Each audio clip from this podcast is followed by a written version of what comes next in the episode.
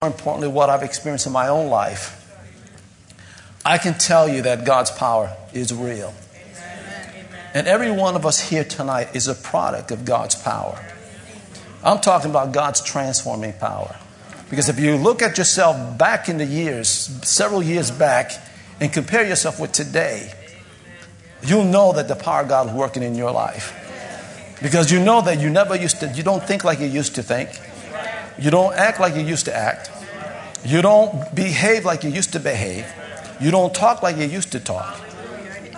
And if you even try doing that, you know it just doesn't feel right anymore. You know that God has changed you. That's the transforming power of God. God has transformed our lives, He's changed our thinking and brought us to, to this place that we are today. So you know yourself, you've experienced the power of God. So it's real, it does exist. And so that's what we're going to talk about tonight. And we're just going to pick up just a quick review of what we covered last week. And I'm just going to highlight it because I don't want to spend too much time reviewing because I've got so much that I want to share tonight.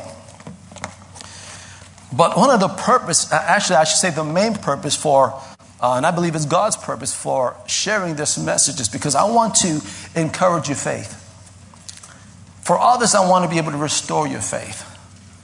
Because we all can stand here and we can all sit around and we can all fellowship and we can come to church in this gathering and we can talk about the power of God. We can sing about the power of God. We can read about the power of God. But do we actually believe in the power of God? Now, I believe that if we get a hold of this, it'll change our thinking, it'll change our prayer life, it'll change how we pray, it'll change how we live. Because we understand that God's power is alive, is real, and it's active.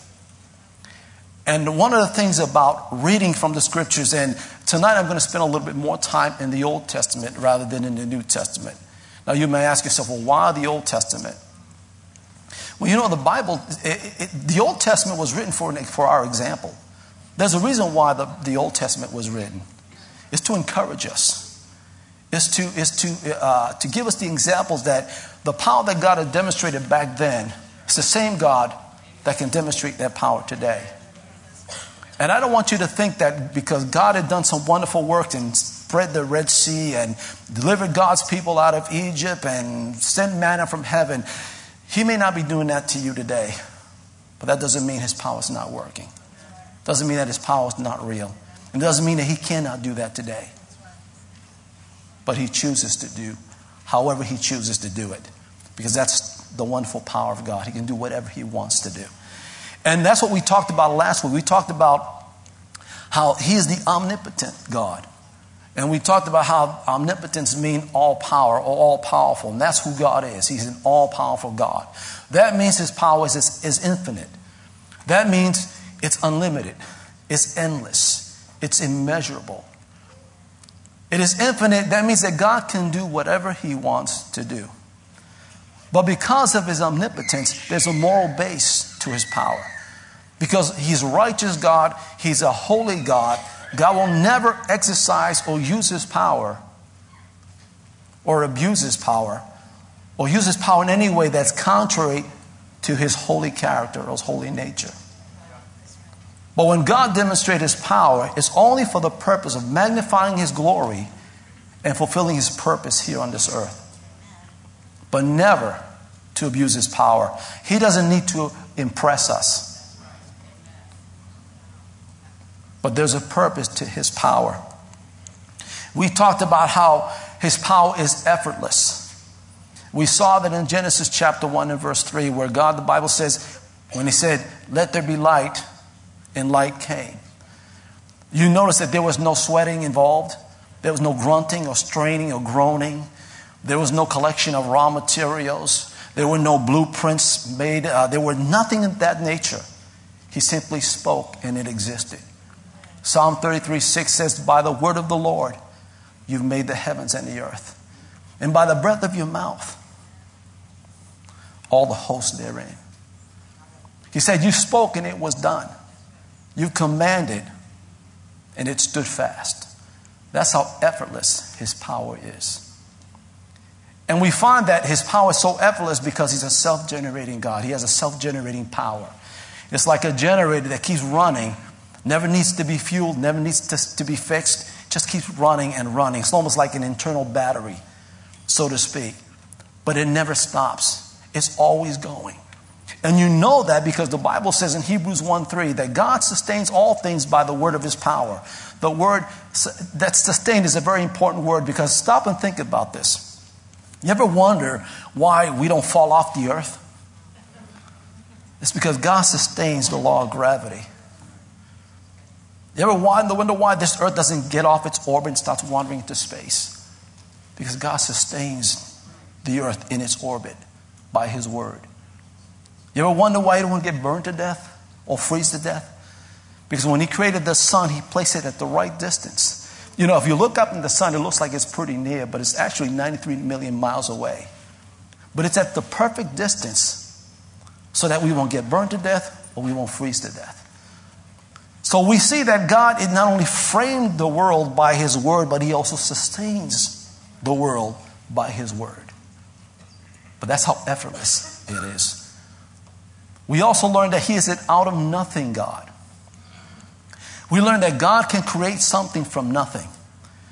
You know, it's one thing to have power to form something, but to create something from nothing, that's real power. When we looked at uh, the example of Abraham and, and Sarah, two elderly people, not, there's nothing wrong with elderly people now. But what God had required of them was an impossible task. God says, I'm going to make you a father of many nations, and I'm going to make you, Sarah, a mother of many nations. And of course, when the Bible described Abraham and Sarah, they described it as being advanced in age.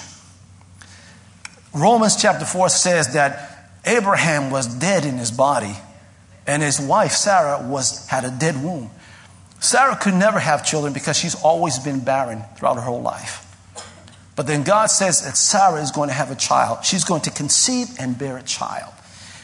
And when Sarah heard God speak this, she chuckled. Says, Can I bear a child as old as I am? And my, my, my husband, as old as he is, can he produce and father a child? And then God said this He says, Why is Sarah laughing? And then he asked a rhetorical question Is anything too hard for the Lord? And if you remember, I talked to you about how when we face circumstances that seem impossible, we ought to ask that same question Is anything too hard for the Lord? Whenever we're faced with a financial, uh, when we're going through financial struggles, we ought to ask ourselves Is anything too hard for the Lord? When we're going through our struggles in our own flesh, we ask ourselves Is anything too hard for the Lord? Because you see, the answer is nothing is too hard for the Lord. He is an out of nothing God. He can create something from nothing. One of the dangers that we fall into is that, you know, the Bible says, uh, trust in the Lord with all your heart and lean not to your own understanding. Every time we lean to our own understanding, we are in danger of ignoring God's assessment of the situation. I can look at a door that's closed, but God sees it as open. I can see something that is impossible, but God can, it's an opportunity for God says it is possible. See, when we rely on our own understanding, we're ignoring God's assessment of the situation. Understand that God can create something from nothing. So if, we, if you want to look at something, I would rather look at it through God's eyes than rather looking at it through my own eyes. Abraham was a perfect example because the Bible says that he considered not his body now dead. That means that he can look at himself and say, There's no way that I can father a child. And I look at my wife and say, There's no way that Sarah can produce a child because she's 90 years old and her womb is dead, always has been. And there's no way that that can happen. But if you can look at your situation and not be discouraged, you know you have faith. Because Abraham looked at his situation, and the Bible says he did not get weak in faith, even though he considered not his body, but he can look at his body and says, Lord, I know in the natural, I know that biologically it is impossible, but I'm not looking it from my eyes. I'm looking in from your eyes, Lord. And if you say that we're going to do this, then so be it. Another example is when the angel Gabriel appeared to Mary and told Mary, Mary, you're going to have a child. And, uh, and, and she say, he says, it's not just any child, but it's going to be the Son of God, and his name is going to be Jesus. And Mary asks a very simple and basic question, a question that you and I would probably ask. And she says, How can this be, Lord? Me being a virgin. I mean, I've never known a man.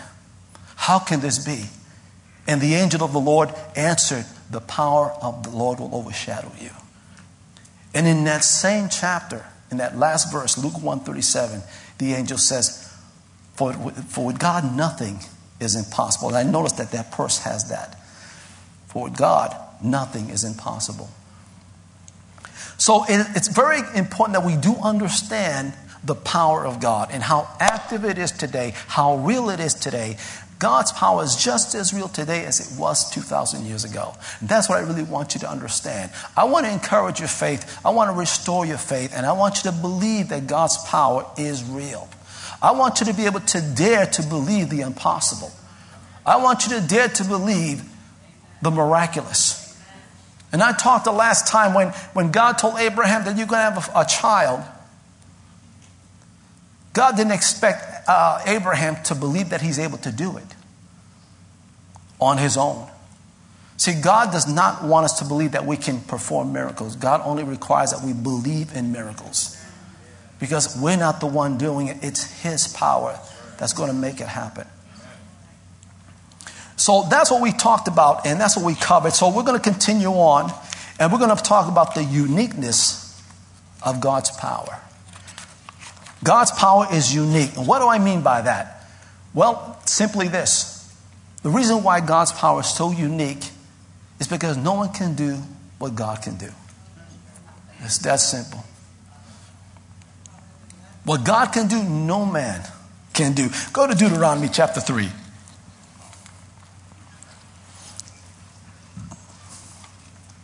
Deuteronomy chapter 3.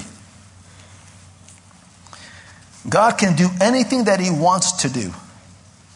All that God, all, everything that makes God who He is, is within Himself. He's all sufficient, He's all powerful. We talked about how God is Al Shaddai. That means He's the God that is more than enough, the all sufficient God, the all powerful God. We talked about how the word Shaddai means the pouring out. So when he approached uh, Abraham and he announced himself as the Almighty God, he was simply saying, I am the all pouring out God. I am the more than enough God. I am the many breasted God. I am the all sufficient God. So, in other words, whenever you find yourself insufficient, God will become your sufficiency. When you find yourself in lack, God will become your abundance.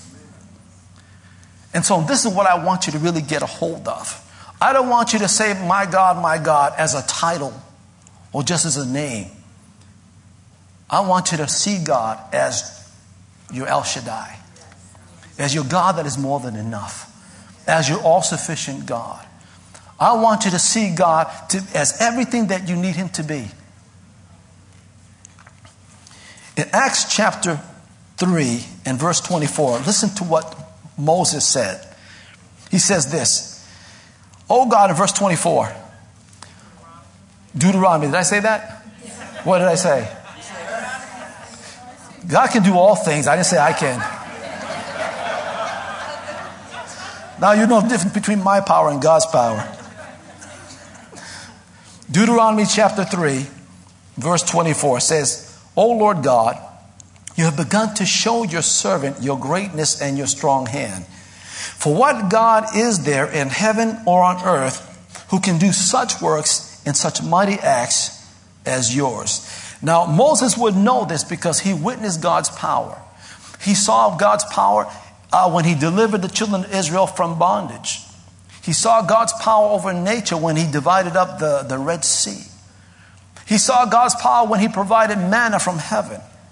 So he knew what he was talking about when he said this in this verse.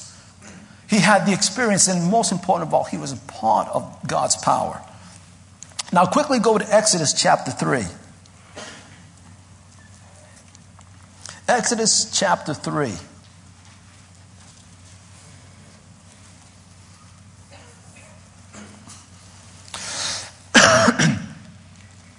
When God got to, when, when Moses began to know who God was, he learned that God was a God of the, who delivers. Exodus chapter 3 and beginning verse 7. This is when Moses met God for the first time. And then God begins to reveal his plan to Moses. And more importantly, God also revealed that Moses was going to be a part of his wonderful plan. He said in verse 7 The Lord said, I have surely seen the affliction of my people who are in Egypt, and have given heed to their cry because of their taskmasters. For I am aware of their sufferings. Verse 8 So I have come down to what? Deliver them from who? From the power of the Egyptians and to bring them up from that land to a good and spacious land, to a land flowing with milk and honey, to the place of the Canaanites and the Hittites and the Amorites and the Perizzites and the Hivites and the Jebusite. He is a God that delivers. The word deliver means to snatch away or to pluck or to take out. And God was telling Moses, I'm going to take out, I'm going to snatch out my people. Do you know that God is doing that today? You know that He's taking out or snatching out people from danger? That God is snatching people out, His people, from situations that they shouldn't be in? God is a God that still does that today. How many of you you know that God has snatched you from a situation in your life that was very dangerous? Okay, a lot of hands. So we know that God can do that. Well, Moses is learning that really quick. Go to Exodus chapter 5. Because what we have here is this God told Moses, I, am going, I'm going to send you to Pharaoh, and I'm going to want you to tell him to let my people go because I want to deliver my people. Now, picture an 80 year old man, an 80 year old shepherd, standing before a very powerful king and telling the king, Let my people go because God says he wants them out. And understand that now we're going to see a confrontation not between Moses and Pharaoh, but between the power of God and the power of Pharaoh. Now, understand that pharaohs were considered the most powerful people in the known world. During this time, Egypt was the greatest power, powerful nation. And that makes Pharaoh the greatest and most powerful person in the earth at that time. Many of the Egyptians, as a matter of fact, I should say all the Egyptians, saw Pharaoh as a semi god, meaning half man and half God. And that's how they were treated. And so here you got an 80 year old shepherd coming up to Moses, I mean, to, to uh, Pharaoh, and saying, Pharaoh, God says, let my people go. Demanding that he let them go. Now, in Exodus chapter 5, in verse 1, he confronts Pharaoh and tells Pharaoh what God wants. Now, Pharaoh responds to Moses in verse 2. Said, But Pharaoh said, who is the Lord that I should obey his voice to let Israel go? I do not know the Lord, and besides, I will not let Israel go. Go to Deuteronomy chapter 26. We're about to see the clash of powers here. Deuteronomy chapter 26. Pharaoh was exercising his power and authority and told Moses, No, get lost. I don't know this God. I don't think I should obey this God. I don't even know who he is. And so, because he said no, God's people are still under the power of Pharaoh. Now, in Deuteronomy chapter 26 and verse 8, this is the outcome between God's power and Pharaoh's power. And the Lord said in verse 8, And the Lord brought us out of Egypt with what? A mighty hand and an outstretched arm, and with great terror and with signs and wonders. When we see this, we find that there is no power on this earth that is greater or more powerful than God. It's like the analogy that I used last week about the crocodile Dundee, where crocodile had the big knife and the mugger had the small knife. And when the mugger saw that he had a bigger knife than him, the mugger turned and ran. And that was what we see here. You know, I heard this reference where someone says it's like taking a knife to a gunfight. Who has the advantage? The person with the gun. And Pharaoh didn't know who he was messing with. But here's a good example that if you mess with us, you're messing with God. And that's what God had demonstrated here. Now, look at what Psalm 35 says. You don't need to turn there, but it says, All my bones will I say, Lord, who is like you? Who delivers the afflicted from him who is too strong for him, and the afflicted and the needy from him who robs him. In other words, who is this God that delivers you from someone or something that is stronger than you are? How many of you have ever faced a situation where it was too overwhelming for you or too strong for you, and then God came through and helped you? Amen. We can learn something from that. Because God is very much aware of what's going on in our lives. And He knows exactly when things become overwhelming. He knows when things are too strong or too much for us to handle. And God always knows how to come through and deliver us at a time when we need delivering. People, I need you to restore your faith and encourage your faith in the power of God. It is active and alive and still working today. So we find that God's power was much bigger and more powerful than Pharaoh's God. Now I want you to go to 2 Kings. And to show you another example in chapter 18. We saw God tangling with, uh, with Pharaoh. Now we're going to see God tangling with the Assyrian king. And during this time, the Assyrians were the known power. They were expanding their empire. They've already defeated Samaria and, uh, and the northern kingdom, which was Israel. And what they normally do is when they conquer you, they'll take you, capture you, and then disperse you throughout the, uh, the kingdom or throughout their empire. So what, that ha- what happens is that it, it takes away their identity. They no longer have a nation. They no longer have an identity. And that's what happened to Israel. And so Judah was under the power of the Assyrian king. And here's what, what happens is if you go, in order to stay under that empire and be at peace with the king, they were required to, to, to uh, give tributes to the king. Well, King Hezekiah was the king of Judah. And he was a very good king, a very uh, a godly king. And he refused to pay tribute to, to the Assyrian king. Now, of course, the Assyrian king got wind of that and got upset. And so, what he did was he gathered up his army and headed towards Jerusalem.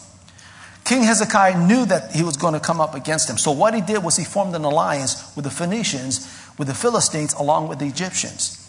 Now, the Assyrian, under King Sennacherib, as they were on their way to Jerusalem, stopped and made a stop at Phoenicia, conquered the Phoenicians, then stopped over the Philistia and conquered the Philistines, or the Philistines, or Philistines. So now, half of King Hezekiah's allies were annihilated. So now he was in trouble. And he could not rely on Egypt because Egypt was not the powerful Egypt several thousand years before. So now he knew he was in trouble. So what he did was he sent word to the king and said, Listen, I apologize. I'm sorry for rebelling against you. What I'll do is I'll pay whatever tribute you want me to pay. And so the king says, Okay, I want you to pay a ton of silver and a ton of gold. And he did that. But it wasn't enough. It wasn't enough to satisfy the king. So the king, the, uh, the king of Syrians led his army and right at the footstep of Jerusalem because now he was going to make an example of them. Now, I set the stage. Now go to verse 31. Now, the, the king of Assyria sent three of his top officials to send this message to the king of Hezekiah, to King Hezekiah. Now, I want you to stay with me here. King Hezekiah sent three of his messengers to receive the message from the king of, of. Now, these were the words of the king of Assyria. Verse 31. He says, Don't listen to Hezekiah, the king. These are the terms the king of Assyria is offering Make peace with me, open the gates, and come out. Then each of you can continue eating from your own grapevine and fig tree and drinking from your own well. Then I will arrange to take you to another land like this one a land of grain and new wine, bread and vineyards, olive groves and honey. Choose life instead of death, Don't listen to Hezekiah when he tries to mislead you by saying, The Lord will rescue us. Now, this is what I want you to see. Verse 33. Again, this is the, the words of King Assyria. Have the gods of any other nations ever saved their people from the king of Assyria? What happened to the gods of Hamath and Arpad and the other three cities? Did any God rescue Samaria from my power? What God of any nation has ever been able to save its people from my power? So, what makes you think that the Lord can rescue Jerusalem from me? These were the words of the king of Assyria. Now, I want you to go to 2, uh, 2 Kings chapter 19, the next chapter over. I don't know about you, but I love this stuff. I, I, I love history, and I enjoy studying this stuff because this, this stuff is great.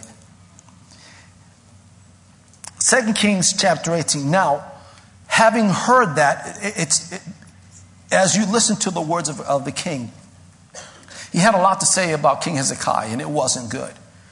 He also had a lot to say about God, and it wasn't good. And so when King Hezekiah received the messages, he said, Oh my goodness, we're in trouble. So what did he do? He went to the Lord in prayer. And we're going to pick up in verse 14. Listen to what he says. And Hezekiah, king of Judah, sent to the king of Assyria, saying, I have offended you. Okay, wait a minute, that's the wrong one. Okay, here we go. 2 Kings 19, verse 14. And Hezekiah received the letter of the hand of the messengers and read it. And then Hezekiah went up into the house of the Lord and spread it before the Lord. You know, isn't it interesting that, and I think this is something we should probably practice, that whenever you get a bill that you cannot pay, bring it in prayer to the Lord. Just lay it before the Lord and pray. That's what King Hezekiah did with this letter. Wasn't a very good letter, wasn't a very good message. Wasn't a, it was a very terrifying message. But he brought it before the Lord, placed it before the Lord, and they began to pray. Now, listen to his prayers. After he brought that to the Lord, he spread it before the Lord in verse 15. And Hezekiah prayed before the Lord and said, O Lord God of Israel, which dwell between the cherubims, thou art the God, even thou alone. Of all the kingdoms of the earth, thou hast made heaven and earth. Lord, bow down thy ear and hear. Open, Lord, thine eyes and see and hear the words of Sennacherib, which had sent to, to reproach the living God. Verse 17 Of a truth, Lord, the kings of Assyria have destroyed the nations and their lands, and have cast their gods into the fire, for they were no gods, but the work of men's hands, wood and stone. Therefore they have destroyed them. Now therefore, O Lord our God, I beseech thee, save thou us out of his hand that all the kingdoms of the earth may know that thou art the Lord God, even you alone. And it was interesting because Hezekiah knew his God, and he knew that there was no other God beside him. And he reminded, Lord, you are the only God who created the heavens and the earth. Only you and you only are the king and, and head of all the nations. And so, Lord, we ask that you deliver us from this. Now, as I said before, we heard the words of the king of, the Syria, of Assyria. And he had a lot to say about King Hezekiah. And as I said before, it was not good. We also heard how he had plenty to say about the Lord God. And we know that was not good. Now, I want you to look down in verse 32. Because after Hezekiah prayed, the Lord responded to the prophet Isaiah. And these were the words of the Lord in response to Hezekiah's prayer. And I'm reading this from the New Living Translation. 2 Kings 19 and verse 32. And this is what the Lord says about the king of Assyria. As I said once again, the king of Assyria had a lot to say about King Hezekiah, and it wasn't good. The king has a lot to say about God, and it wasn't good. But now God has something to say about the king of Assyria. What is God saying about your search situation or your circumstances? I'm sure you've heard words from your landlord and it wasn't good. I'm sure you've had some words from your bank about your mortgage and it wasn't good. I'm sure you probably heard words from your employer and that wasn't good. I'm sure you probably heard words from your doctor, and that wasn't good. But what is God saying about that situation? My point here is that God has a final word. He has the final say. Anybody can say whatever they want to say. Don't matter what the situation is, don't matter what your circumstances is. I want to know what God has to say about the situation. And isn't it interesting that with all the situation that's going on and Hezekiah facing this very terrible time, but God had a final word. And this is what he said. This is what I have to say about the king of Assyria. His armies will not enter Jerusalem. They will not even shoot an arrow at it. They will not march outside its gates with their shields, nor build banks of earth against its walls. The king will not return to his own country, or he says he will return to his own country by the same road on which he came, and he will not enter this city, says the Lord. For my own honor and for the sake of my servant David, I will defend this city and protect it. Glory to God. God always has the final word in your life. So, whenever you face whatever circumstances in your life, don't listen to it. Wait for the final word that God has. Wait for His word because His word is much greater. And just like God had defended the city of, uh, of, of Judah, of Jerusalem, God will do the same for you. It's the same power. Bible says in Malachi 3 6, I am God I change not. The problem is that our views of God changes. And isn't it interesting? Well, I'm getting ahead of myself. Let me just stop there. But it doesn't stop there. Now, God says, This is my final word. He will not enter into your city. You will not be attacked. Not even an arrow will come to you. But He's going to turn around and go back home. Now, verse 32, uh, verse 35. Then it happened that night, again, I'm reading from the New American Standard Bible. Then it happened that night that the angel of the Lord went out and struck 185,000 men in the camp of the Assyrians. And when the men rose early in the morning, behold, all of them were dead. Look at verse 36. So Sennacherib, king of Assyria, departed and returned home and lived in Nineveh, just like the Lord said he would. That is the final word that God has. And, uh, and it doesn't end there. Look in verse 37. When the king went home back to Nineveh, he went into the place of worship and began to worship his God. And there he was murdered by his two sons. So the threat that King Hezekiah had was no longer a threat anymore because God took that threat away. And isn't it something how God is able to do those things? Just when we're faced with something that's so overwhelming and we can't see any way out. But when you wait on the Lord and wait on His word, He knows how to get you out of that situation. Because His power works today as it did 2,000 or 3,000 years ago. Psalm 77 13 says this What God is great like our God? And Isaiah 44 and verse 6 says, And there is no God beside me who is like me. Let me give you another example. Let's go back to number. Let's go to numbers and we'll talk about Moses again. Again, I'm simply showing you some examples in the Bible of God's awesome power. And you know, it is fun to read it from the scriptures, but again, we need to take it from the scriptures and make it a reality in our lives. So that when we go and pray to God, we're not just praying to a God, we're praying to an almighty God. We're praying to a God that can change things. We're praying to a God that knows how to make situations uh, complete, knows how to uh, make a way where there is no way. Uh, pray to a God that can create something from nothing. God who can open doors where there are no doors. A God who knows how to make a way. That's the God that we're praying to. And you know what? That's, that's the point of prayer is asking God to do something that you and I cannot do in our own strength, in our own abilities. So, who do we rely on? We rely on His strength and on His abilities. You know, if you've ever come to a place in your life where you've done all that you could do and found out that there was nothing more that you can do and this was just not enough, that's when God becomes strong in our behalf. That's when he becomes mighty. That's when he begins to demonstrate his power. That's when he begins to show himself for who he really is. And as I said before, when you cry to God in your lack, God becomes your abundance. When you cry to God in your insufficiency, that's when God becomes your sufficiency.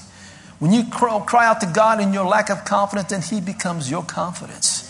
He becomes everything that you need Him to be at the time that you need it. That's who God is. Look at Numbers. This was Moses in the wilderness. And again, Moses by this time had already experienced all of God's wonderful powers. He's seen it with his own eyes. And now he's in the wilderness, and now he's dealing with another issue. The people were complaining. They were getting tired of manna.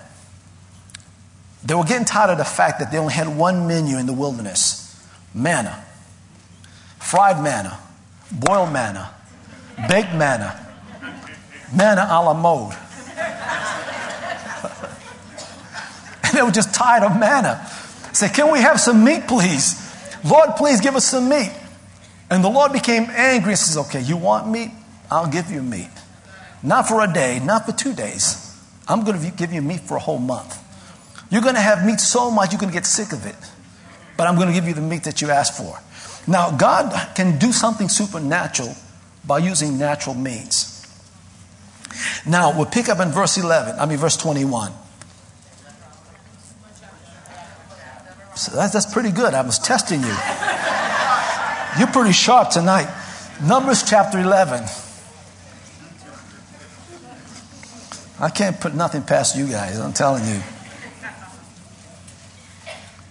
Numbers chapter 11. Now, God told Moses, Moses, I'm going to provide them with meat. Now, Moses comes to God and says this in verse 21 of chapter 11 of Numbers. But Moses said, The people among whom I am are 600,000 on foot, referring to the soldiers, but we're talking about 2 million people here. Yet you have said, Lord, I will give them meat so that they may eat for a whole month. Now, in verse 22 says, Should the flocks and the herds be slaughtered for them to be sufficient for them?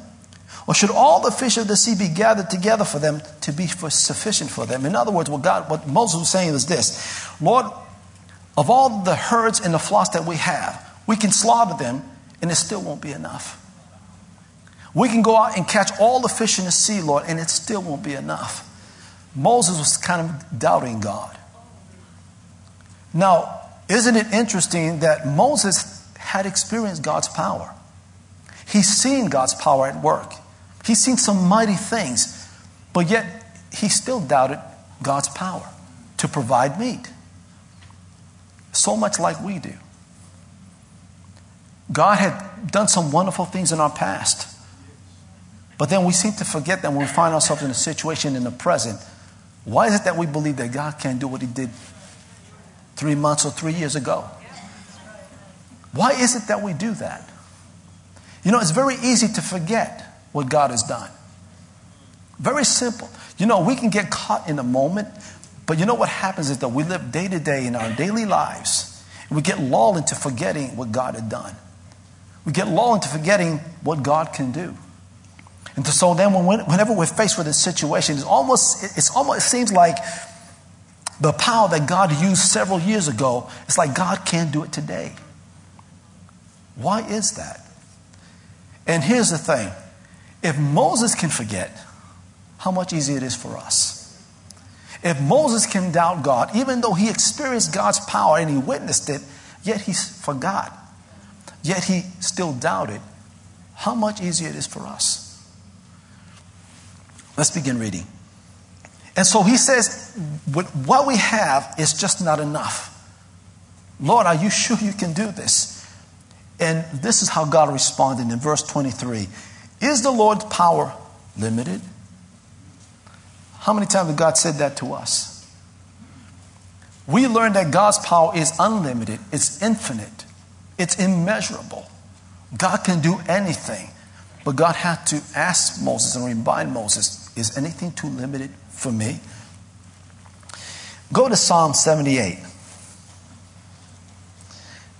Hallelujah. Psalm 78.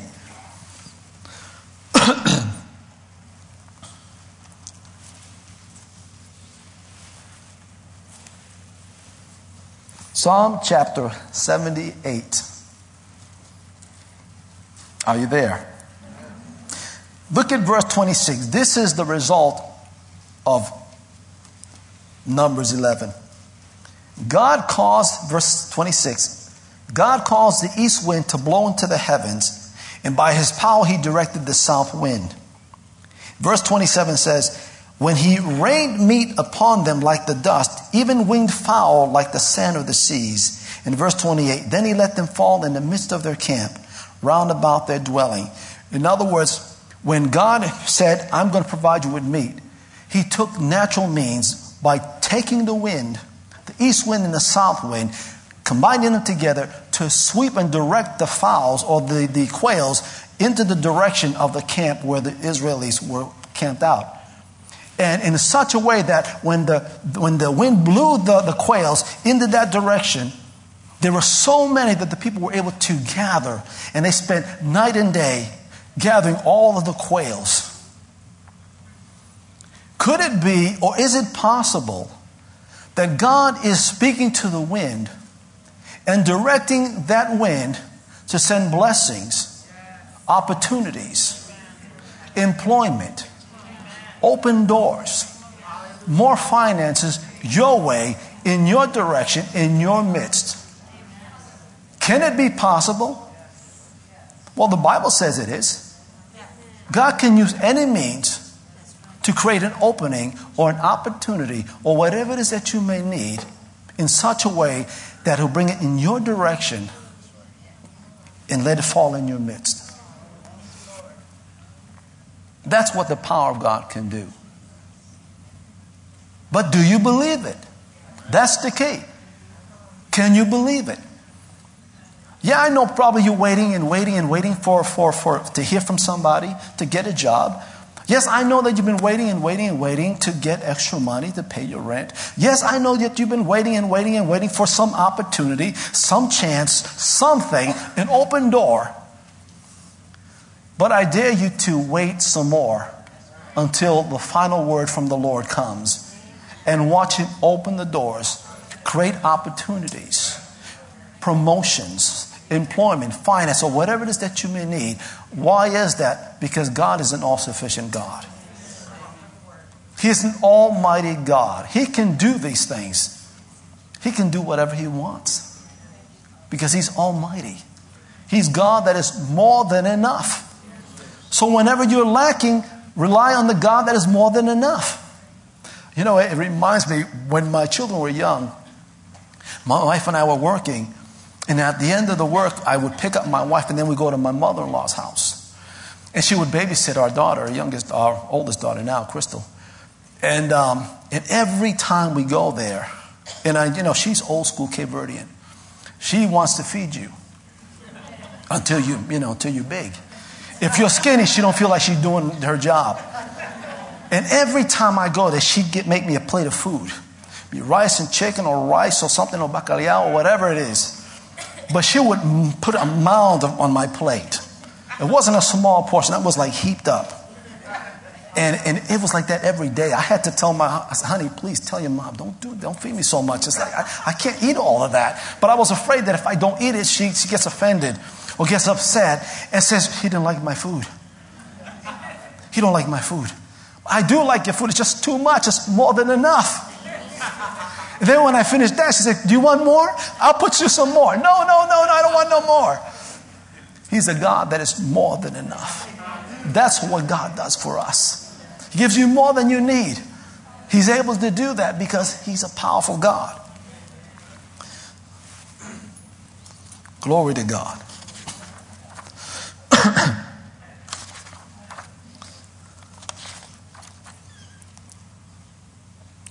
Go back to Exodus chapter 5. We'll just pick on Moses tonight.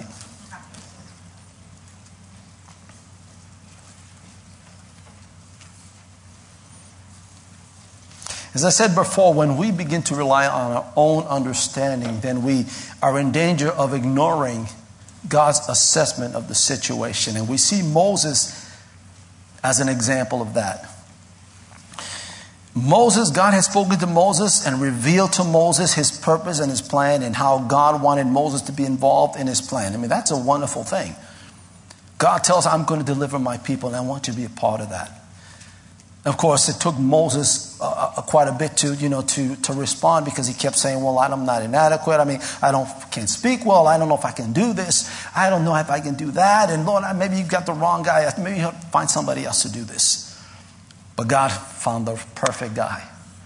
He was the perfect person. He qualified for what God wanted him to do.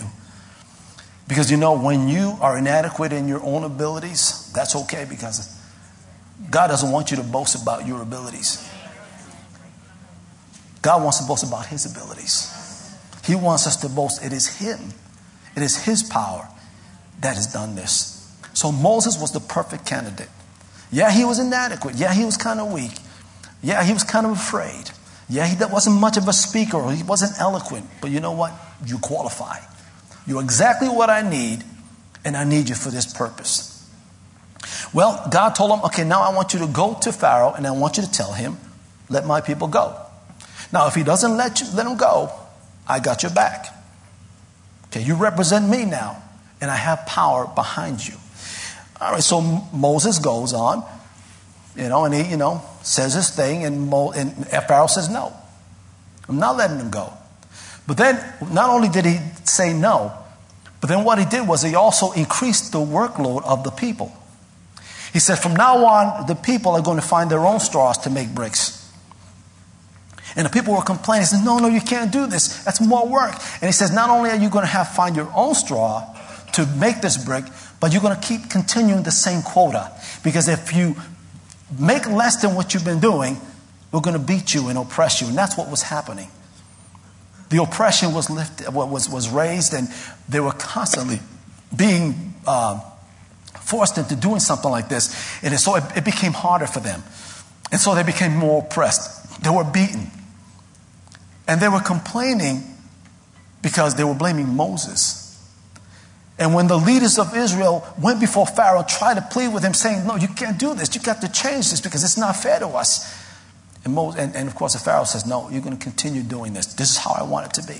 So when they got out from uh, meeting with Pharaoh, Moses and Aaron was waiting for them. And they, when they finally met with Moses and Aaron, they began to tell Aaron and Moses, Listen, it was your fault. You did all this to us. You, it, because of you, now we're forced to work more and we're being beaten and oppressed even more. Now, you can imagine Moses being as sensitive as he is, felt really bad. And if we pick up in verse 22, after hearing all of this, Moses goes to the Lord, to the Lord. In verse 22 says, Then Moses returned to the Lord and said, O Lord, why have you brought harm to this people? Why did you ever send me in the first place? Ever since I came to Pharaoh to speak in your name, he has done harm to this people, and you have not delivered your people at all. So Moses was discouraged. He felt like a failure. He felt that like he wasn't even the right man for this. I mean, he wondered why even God chose him.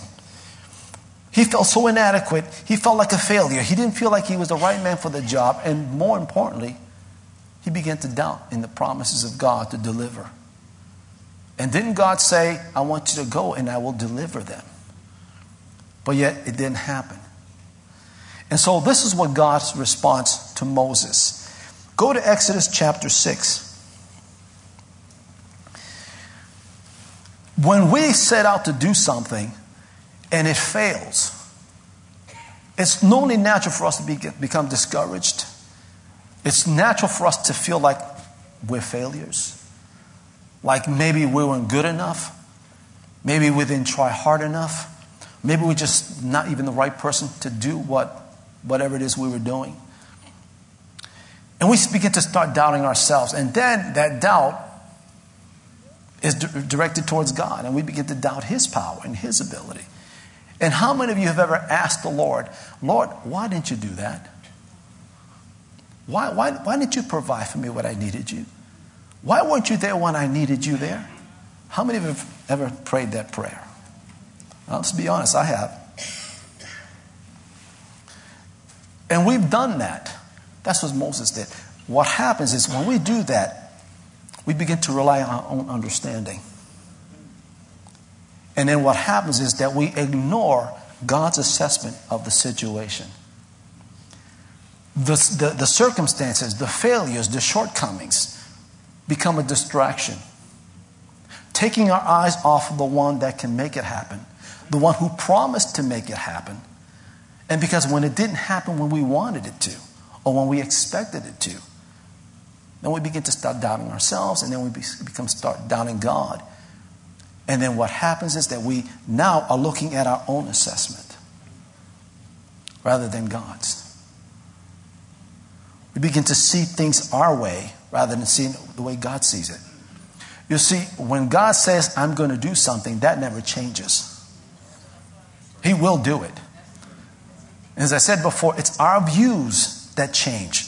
We can be on fire one day, and then when things are not happening, then we sort of change our tune. We're not on fire the next day and begin to wonder and question.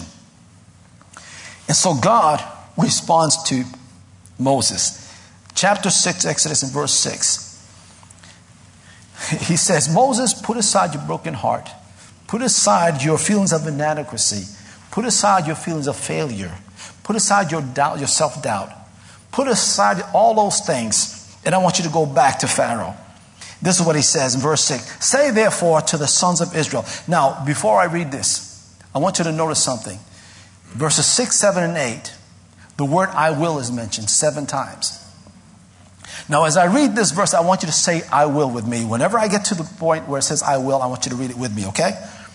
Verse 6 says, Say therefore to the sons of Israel, I am the Lord, and I will bring you out from under the burdens of the Egyptians, and I will deliver you from their bondage, and I will also redeem you with an outstretched arm and with great judgments. Then I will take you from my people, and I will be your God, and you shall know that I am the Lord your God, who brought you out from under the burdens of the Egyptians. In verse 8, I will bring you to the land which I swore to give up to Abraham, Isaac, and Jacob, and I will give it to you for a possession.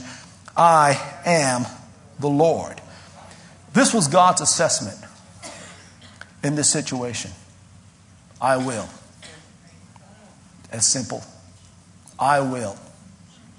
When we assess the situation, says, I don't think so. I'm not sure. I wonder. But God's assessment never changes. He says, I will. And you know what? He can afford to say that because he has the power to make it happen. Amen.